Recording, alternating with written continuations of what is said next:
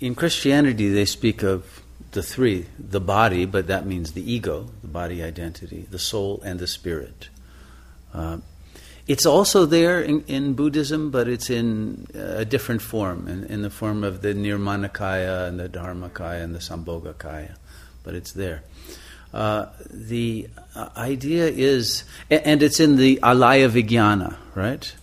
The storehouse that they call. So the soul carries the storehouse of our sanskaras that do reincarnate. Even though the Buddhists don't believe there's a soul, they believe in reincarnation. But what reincarnates then, right? So it is, it is that. It's the, it's the continuity of sanskaras that create the illusion of an entity. So soul does not really exist, okay? It's part of Maya, but its apparent existence can create plenty of trouble for you. Uh, and so it must be purified until there is no longer the sense of being an entity, but one is simply identified as the entirety of the whole of the process that this creation is, not as some separate part. Okay? And that is what the purification brings you to. And the spirit is the microcosmic realization of the macrocosm, right?